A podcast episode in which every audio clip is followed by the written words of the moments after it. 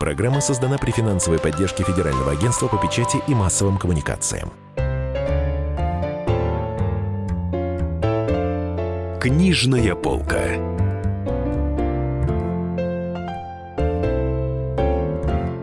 Здравствуйте, дорогие друзья! Денис Корсиков, Дарья Завгородняя. А в гостях у нас сегодня Екатерина Николаевна Вильмонт. А, когда я прочла ее первый роман, назывался он а, «Приключения оптимистки» или «Все бабы дуры», что-то такое, по-моему. «Путешествие оптимистки». А, «Путешествие», пардон, да, вот я эти два слова всегда путаю. Я подумала, какое интересное имя появилось, как здорово. Потом я посмотрела сериал, который назывался «Три полуграции», тоже по роману и он появился на контрасте с сериалом «Все мужики СВО», который мне не нравился. А он ко мне не имеет отношения? Абсолютно никакого. Я думала, мне «Три полуграции» тоже не понравятся, а они мне взяли и понравились, потому что мне показалось, что там, ну, как бы интереснее, тоньше, так сказать, вся ситуация э, предъявлена. С тех пор мы ваши поклонники. А сегодня перед нами лежат рейтинги книжной палаты. Где... Это официальные, самые официальные, самые главные рейтинги, наверное, в России. Это самые продаваемые, самые печатаемые авторы. Ну и, видимо, самые продаваемые. И вот на первом месте, давайте я уже озвучу его. Да. На первом месте Дарья Донцова, на втором Стивен Кинг, на третьем Рэй Брэдбери, на четвертом Александра Маринина, на пятом Татьяна Устинова, на шестом Татьяна Полякова, на седьмом Эрих Мария Ремарк, а на восьмом Екатерина Николаевна. Как вам соседство? И, и уже за Екатериной Николаевной идут и Дэн Браун, и Федор Достоевский, и Михаил Булгаков, и Лев Толстой, и Борис Акунин, и братья Стругацкие, и Агата Кристи. Все это сильно-сильно-сильно меньше издается, чем вы. Ну, чем вы сами объясняете такую вот вашу, ну, огромную, на самом деле, популярность? Огромную. Мои книги читают самые-самые разные люди, понимаете? Вплоть до смешного в прошлом году ко мне на встречу в Нижнем Новгороде пришел епископ. Вот, понимаете, у меня такая вот очень широкая, широкий охват читателей. И, кроме того, я себе вырастила читателей детскими детективами. Ну и кроме того, в наш достаточно тяжелый и чернушный такой век мои книги погружают читателя приятную атмосферу. Какие бы там драмы ни происходили, атмосфера все равно приятная. А что епископ-то сказал? Не Епископ просто попросил э, автограф для себя и для своего друга. Две книжки попросил подписать. Он пришел, я, он сказал, что пожалуйста, подпишите епископу Филиппу. Я говорю, это вы епископ? Он говорит, да, я, я пришел в Мирском, чтобы не смущать народ. А я читала в одном из ваших интервью, что ваши книги, ну, лечат людей, буквально излечивают их, помогают им выбраться из тяжелой депрессии, даже из какого-то физического недуга. Я много таких случаев могу припомнить, и мне говорили об этом профессиональные врачи, мне говорил один онколог, что он дает мои книги своим пациенткам, женщинам. Если они э, читают, значит, у них шансы есть а если нет, то вряд ли. Вот и, так. И я помню, что вы э, в каком-то тоже интервью в одном рассказывали, что вы сами излечились благодаря собственному оптимизму, когда сами заболели. У вас был такой Ну момент. да, да, да. Ну, к счастью, это не, была не онкология, но э, это была тяжелая болезнь. И мне врачи сказали, когда меня выписывали, что 50% наши, а 50% ваши. А как вот вы так себя поддерживали? Какой такой источник? А я не внутри? знаю, это же физиология. Оптимизм – это преврожденное качество, очевидно. И просто вот я, я понимала, что я безумно хочу жить, что у меня есть еще какие-то, видимо, силы на это – ну и что все, я верила, что все будет хорошо. Если не верить, что все будет хорошо, оно и не будет. Ну, то есть произошла психосоматика такая, ну, да? Ну, по-видимому, да. Ну, вы, вы встаете очень рано. Да. А когда вы пишете, когда вы садитесь Я за утром пишу, я только, я работаю в первой половине дня только. Во второй половине я уже, поскольку жаворонок, я уже начинаю приходить в упадок. И вы всю жизнь жаворонок? Да. В очерке о себе вы говорили, что к созданию, вот, ну, вы были переводчиком, хочу всем а, рассказать, что Екатерина Николаевна происходит из знаменитой семьи э, переводчиков. Отец ваш переводил, по-моему, немецкую литературу, а мама немецкую и французские романы. Английский.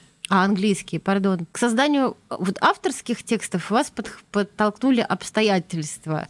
Э, э, вот Ну, какие это были мере, да. обстоятельства? Что это? Ну, что это произошло? был 95-й год.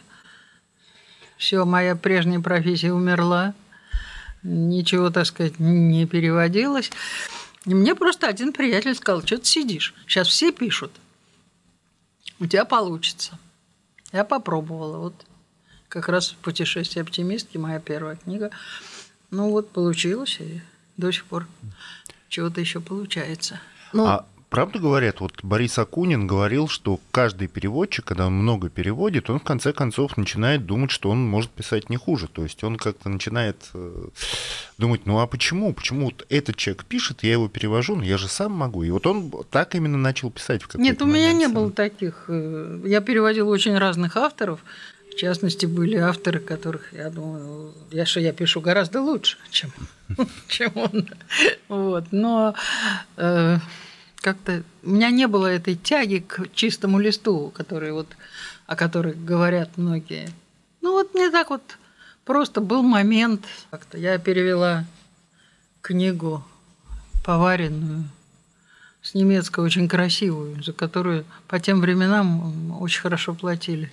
То есть у меня образовались какие-то деньги, и я могла себе позволить, ну, не метаться, а ну, на два месяца. Там. И я написала роман, вот. И он хорошо пошел. Ну вот, вот как-то так. А как вас вовлекли в детские детективы? Как это произошло? Ну вот у меня уже был написан этот роман, и человек, который меня, собственно, подвиг на это, он сказал, слушай, вот создается в издательстве «Эксмо» серия детских детективов. Давай, напиши. Я говорю, слушай, я не умею детские детективы. Это что? Ну, попробуй, напиши там 10 страниц. Я написала 10 страниц. Мне просто на следующий день позвонили, сказали, вот две книги пишите прям сразу. Вот это как серию такую. Но я обрадовалась. А у вас были какие-то ориентиры, ну, типа Эри- Эриха Кёстнера, там, допустим? Вы же должны знать, кто Эрих это такой. был не Кёстнер, он был Кестнер. Кестнер. Да. Ну, конечно, конечно, я же его переводила. Я его очень люблю. И взрослые его книги, и детские. Это чудесный писатель. Вот. Ну, я не знаю. Ориентир был такой. Мне была поставлена задача, чтобы это был детектив. Но я сама для себя установила какие-то рамки, что в детском детективе не должно быть крови, не должно быть каких-то ужасов особенных. Ну, вот как-то так. Это мне очень нравилось одно время. Потом я устала от этого. У меня было ощущение, я много раз об этом говорила, что я пишу на корточках. А, что значит на корте? Ну, понимаете, вот э, вроде бы сидишь, вроде бы пишешь, но неудобно. Очень много ограничений. Вот меня эти ограничения, они как-то смущали, раздражали. А вот мне всегда интересно, как формируется сюжет романа. Я имею в виду уже ваши романы для взрослых, ну, нормальные романы. А Откуда вы берете там, например, коллизию, историю какую-то? Вот даже если взять там путешествие оптимистки, там вот встречает человека, который там ее оставил 20 лет назад, выбирает. Во-первых, ей 47 лет, да, она выбирает, там, перебирает мужчинами. Э, Многие сочли, кстати, эту коллизию неправдоподобной. Вот вы это придумали совсем или из жизни взяли? Ну, это самый, может быть, автобиографический роман моей, так сказать, истории. Но я сделала то, что мне хотелось, понимаете? Синдром Татьяны Лариной вроде. Но, понимаете, я всегда говорю, что я пишу сказки для взрослых. Я никогда не претендую на какое-то такое абсолютное правдоподобие. Просто, ну, одна моя очень умная приятельница, она мне сказала, ты будто писатель-сказочник. Вот мне настолько понравилось это определение, я настолько его к себе применяю, так сказать, абсолютно. Не переключайтесь. Продолжим через несколько минут. Книжная полка. Рецепт приготовления лучшего утреннего шоу от Михаила Антонова и Марии Бачениной. Это очень просто. Берем главные темы из интернета. Добавляем щепотку экспертов Затем обжариваем главную тему желательно с двух сторон. Периодически приправляем все это мнениями слушателей. Иронию и сарказм добавляем по вкусу. Наслаждайтесь. Утреннее информационное шоу «Главное вовремя» с Михаилом Антоновым и Марией Бачениной. Слушайте по будням с 7 часов утра по московскому времени.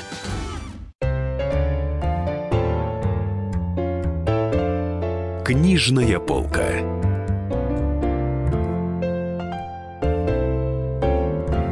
Здравствуйте, дорогие друзья. Денис Корсиков, Дарья Завгородняя. А в гостях у нас сегодня Екатерина Николаевна Вильмонт. А вы придумываете, что делать вашим персонажам? Или они живут своей Они, жизнью, как ну, Онегин? там, изначально я придумываю, даю толчок, а дальше уже они сами. То есть вы за ними следите? Ну, я за ними слежу, я иногда корректирую что-то. Если их куда-то их там в сторону заносит, думаю, нет, это уже нет. А Вот, но, а во- сюжет, толчки какие-то, это из воздуха, вот просто. У вас всегда хэппи-энд. Это мой, это мой принцип.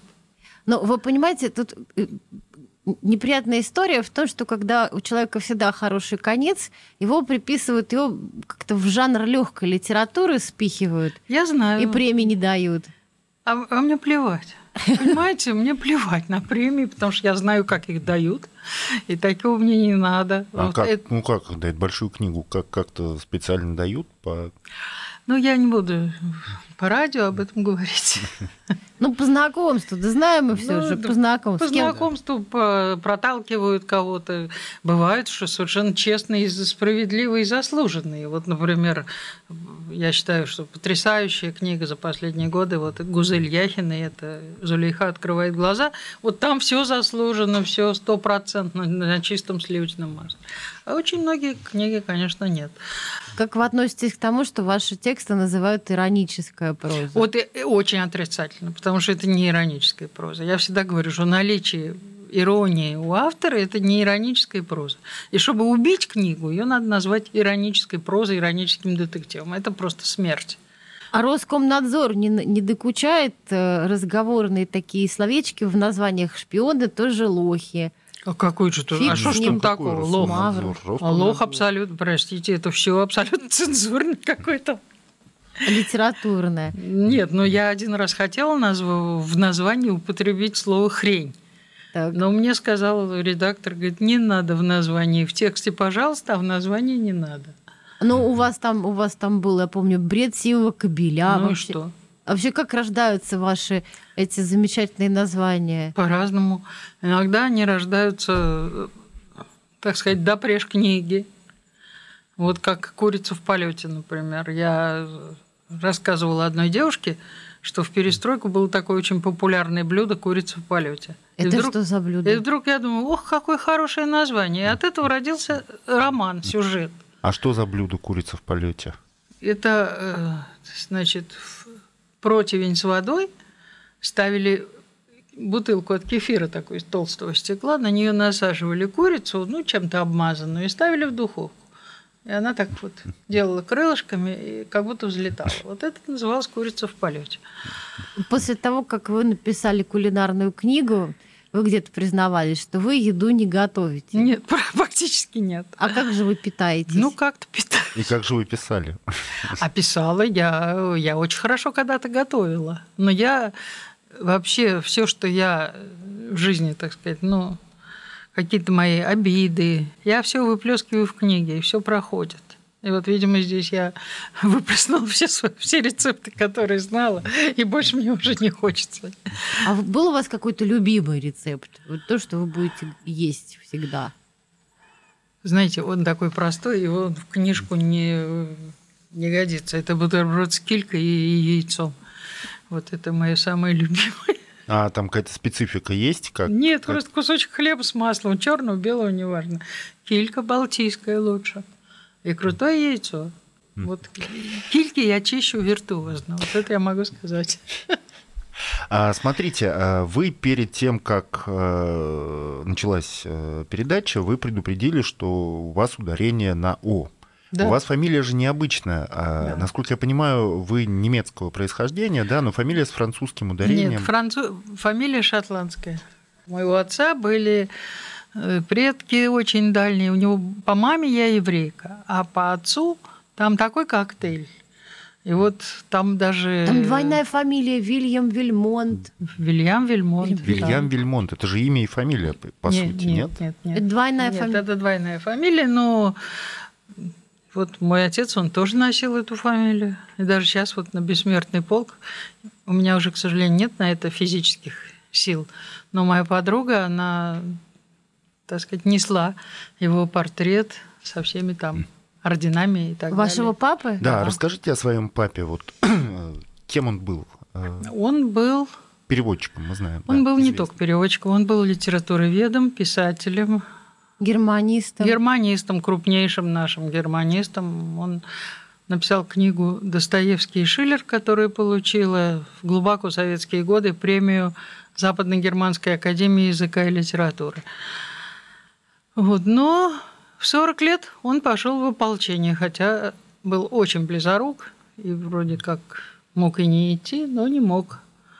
И остался один из очень немногих живых, кто там ополчение же перемолотили, все. Вот, и у них не было ни оружия, ничего. Но вот он чудом остался жив, и, как он говорил, наверное, для того, чтобы написать вот как раз эту книгу «Достоевский и Шиллер». И дошел до Праги и Вены. А как, как они познакомились с вашей мамой? Потому что ваша мама тоже знаменитая переводчица, она переводила не больше, не меньше, как «Смерть в Венеции» Томаса Манна. Да, Наталья да. Ман, Да, да. Но они познакомились, смешно сказать, на овощной базе. Да, А как они так вот, два переводчика, в общем-то, как- Ужились-то. да, ужились? Превосходно. Превосходно ужились, потому что, ну, мама была только переводчиком, а папа был и историком литературы, и литературоведом, и человек фантастической эрудиции. Сейчас просто такого не бывает. Вот. А мама это все очень ценила ей как-то. Ну и она у него училась, а он в известной мере учился у нее легкости слога и вот виртуозному владению, так сказать. Вот когда такие пары, я заметила, они не распадаются.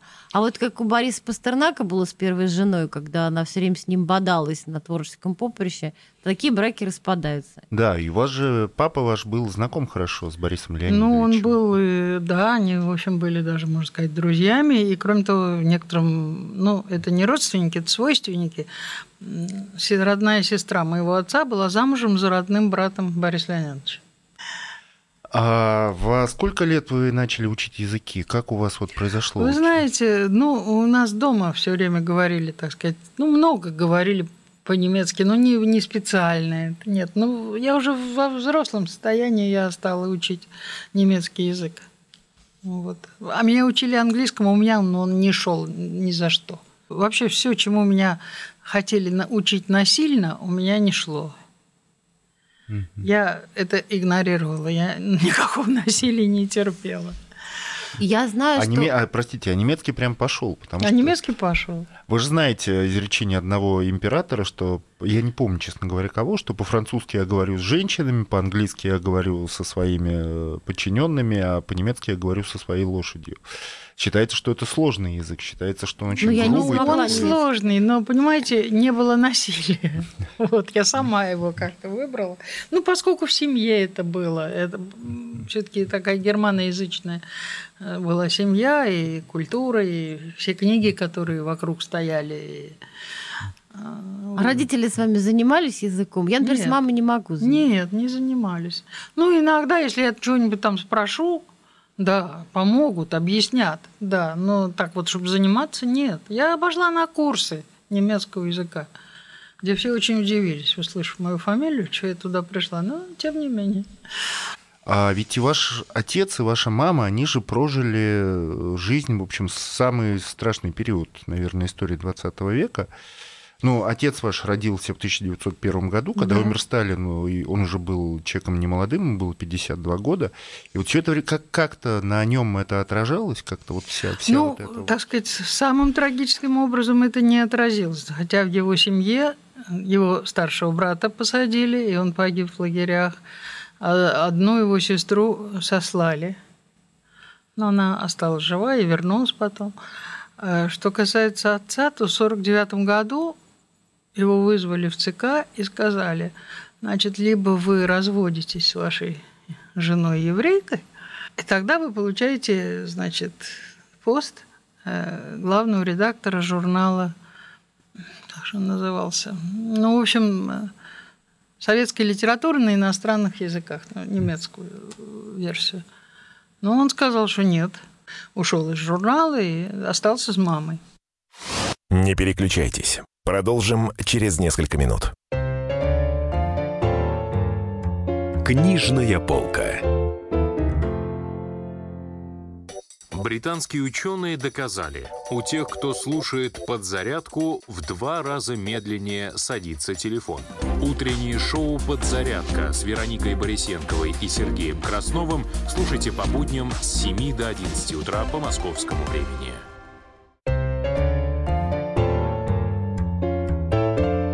Книжная полка.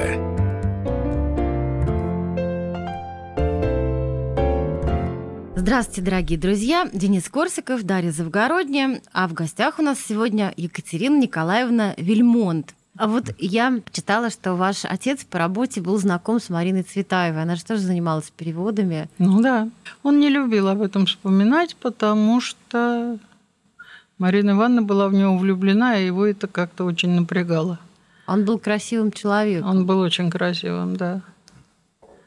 Да, но вот мама моя, она с ней тоже была хорошо знакома, она рассказывала, что как-то они шли с Мариной Ивановной по Москве, и где-то там на улице валялась луковица.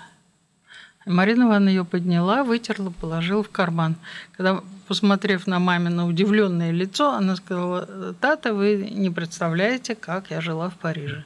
А с Борисом Леонидовичем, кстати, вы же как-то должны были быть знакомы. Ну, знакомством нельзя было назвать, потому что я, когда мне было там несколько месяцев, он взял меня на руки, я его описывала. А дальше... Вот, это же интересно. а? Да, но а больше, так сказать, я лично его не помню. Екатерина Николаевна, вы говорите э, в интервью, что ваша одна из самых главных страстей – это путешествие. Вот вы помните, когда вы впервые отправились за границу? И Да. как, как, как это было и когда? Это был 74 год. Я получила приглашение в ГДР. И как вам Берлин понравился? Понравился, понравился. Я второй раз я вот туда попала через 40 лет и практически ничего не узнала. Ну, Тогда-то я жила в Восточной, а сейчас была уже в Западном. Я поехала специально туда, вот на Александр Плац. И таксист, я ему сказала, что я 40 лет не была. Он сказал, вы там ничего не узнаете. И правда, я ничего не узнала, абсолютно. Там все изменилось. Но было интересно. А сейчас куда вы ездите, если вот сейчас Ну, сейчас чаще всего я езжу, собственно говоря, с полной регулярностью два раза в год в Израиль. Вот. И ваши герои, кстати, И ездят. в герои мои там бывают часто, естественно. Вот. Но я сейчас уже просто в силу возраста, я не могу так путешествовать, как раньше. Мне уже это не так ли просто. Вот. Ну, я стараюсь все-таки. Вот. За последний год дважды была в Израиле. Какие у вас любимые там места? Знаете, я очень люблю Тель-Авив. Я там всегда останавливаюсь. В одной и той же гостинице 21 год уже, где меня все знают. А что вас поразило больше всего в Израиле, когда вы туда приехали? Ну, что-то, наверное, Ну, кого-то поражает жара, например, да, такая, когда в Ой, феврале там плюс 26, например. Нет, я приехала туда в середине марта, там было хорошо, не жарко. Меня поразило, что вдруг у меня во мне прозвучал какой-то голос крови, чего я не ожидала. Я ехала просто к подруге.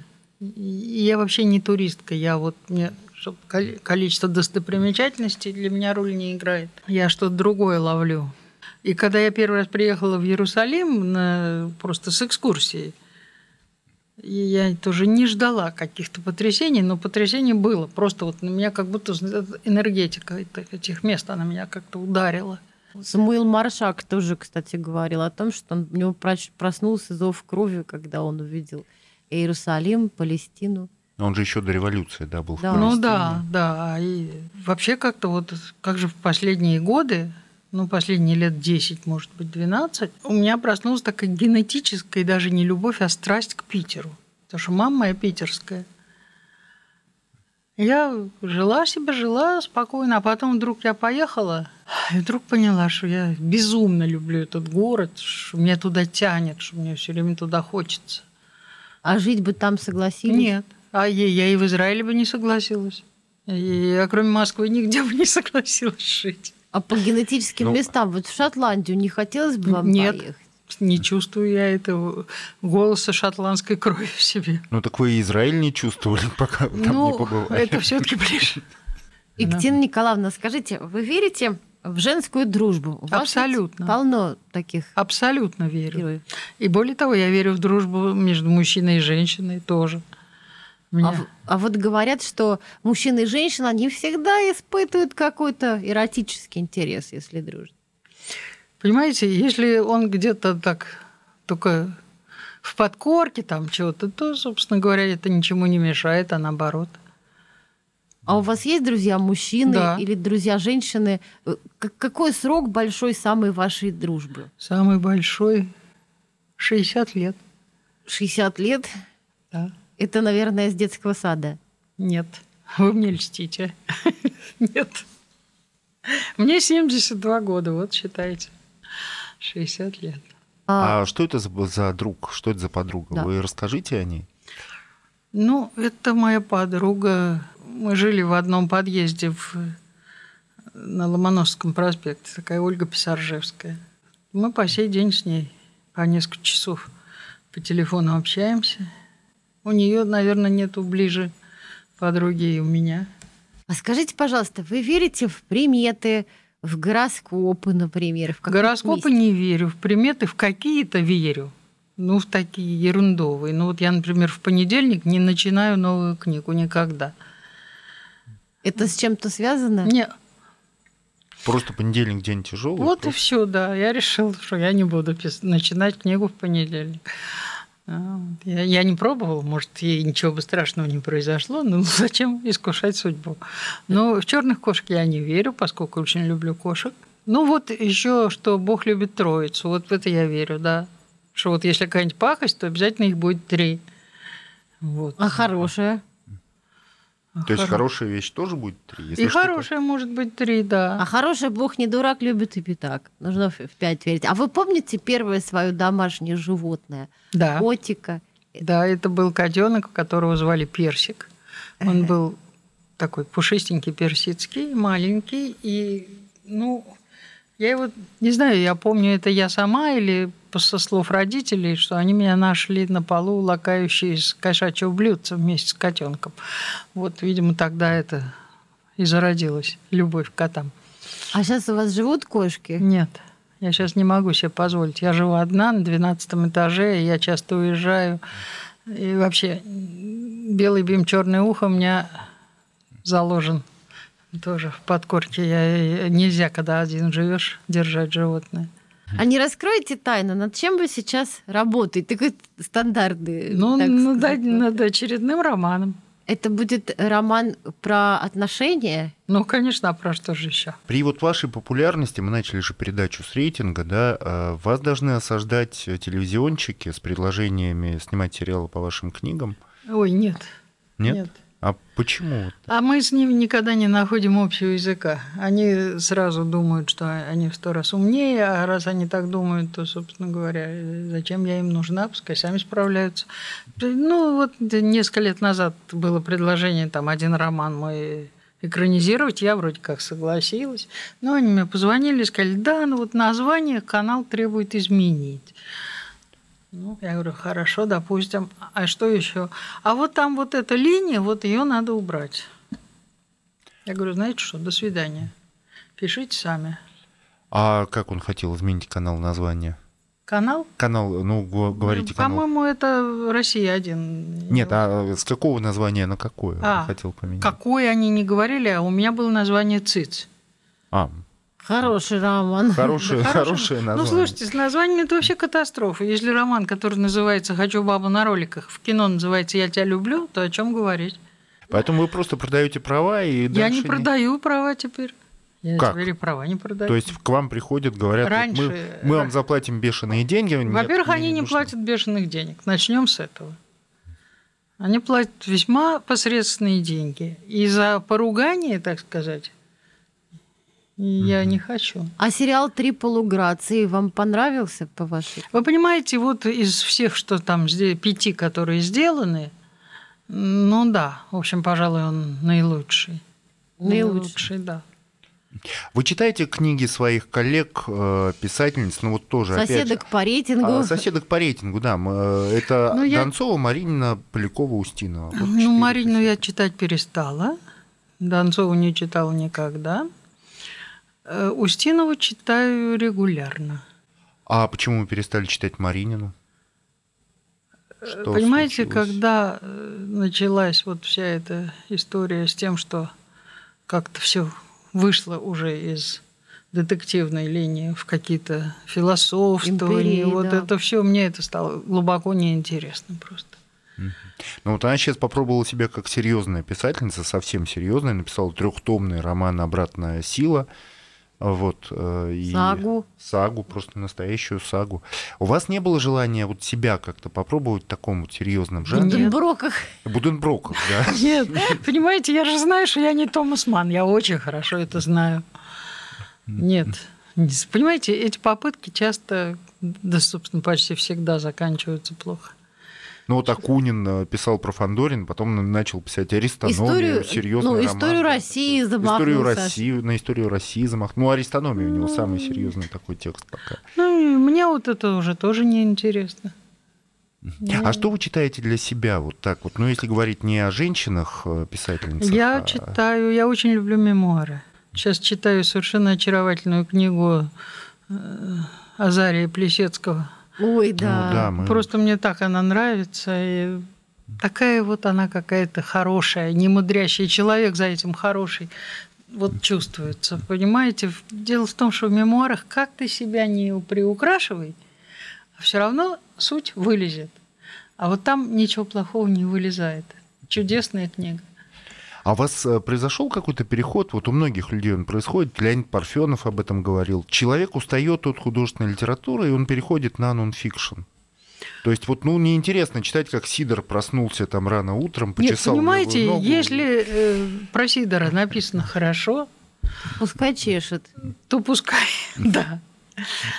А если плохо, если скучно, если претенциозно, понимаете, если человек не знает эпохи, пишет о ней, делая какие-то совершенно дикие вещи, а потом получает за это какие-то большие премии, то меня это все как-то не привлекает. Но вы, по-моему, говорите сейчас о каком-то конкретном авторе. Говорю, но я не буду называть. Дорогие друзья, у нас в гостях была Екатерина Николаевна Вельмонт, одна из самых популярных писательниц России, которая, судя по рейтингам, обходит и Бориса Акунина, и братьев Стругацких, и Агату Кристи, и, И Достоевского, и Толстого, и. Булгакова. Вот Екатерина Николаевна издается большими тиражами, чем все эти прекрасные Мы люди. вам желаем в дальнейшем творческих успехов. Спасибо. Очень будем ждать новых ваших книг. Спасибо. Да, спасибо вам огромное, что Спасибо, пришли. было очень приятно. Книжная полка. Программа создана при финансовой поддержке Федерального агентства по печати и массовым коммуникациям. Смертельно больной уралец ограбил ломбард, чтобы поехать в романтическое путешествие. Суррогатная мать отказалась отдавать детей биологическим родителям и сбежала. Две семейные пары заказали убийство своего бывшего шефа. Учитель 40 минут орала на семиклассницу за опрокинутый цветок. Итальянка собирается замуж за осужденного пожизненно русского убийцу. Никакой политики, никакой экономики. У нас особый случай. Только человеческие истории, которые никого не оставят равнодушными. В студии Екатерина Белых. И Антон Арасланов. Слушайте по будням с 12 часов по московскому времени.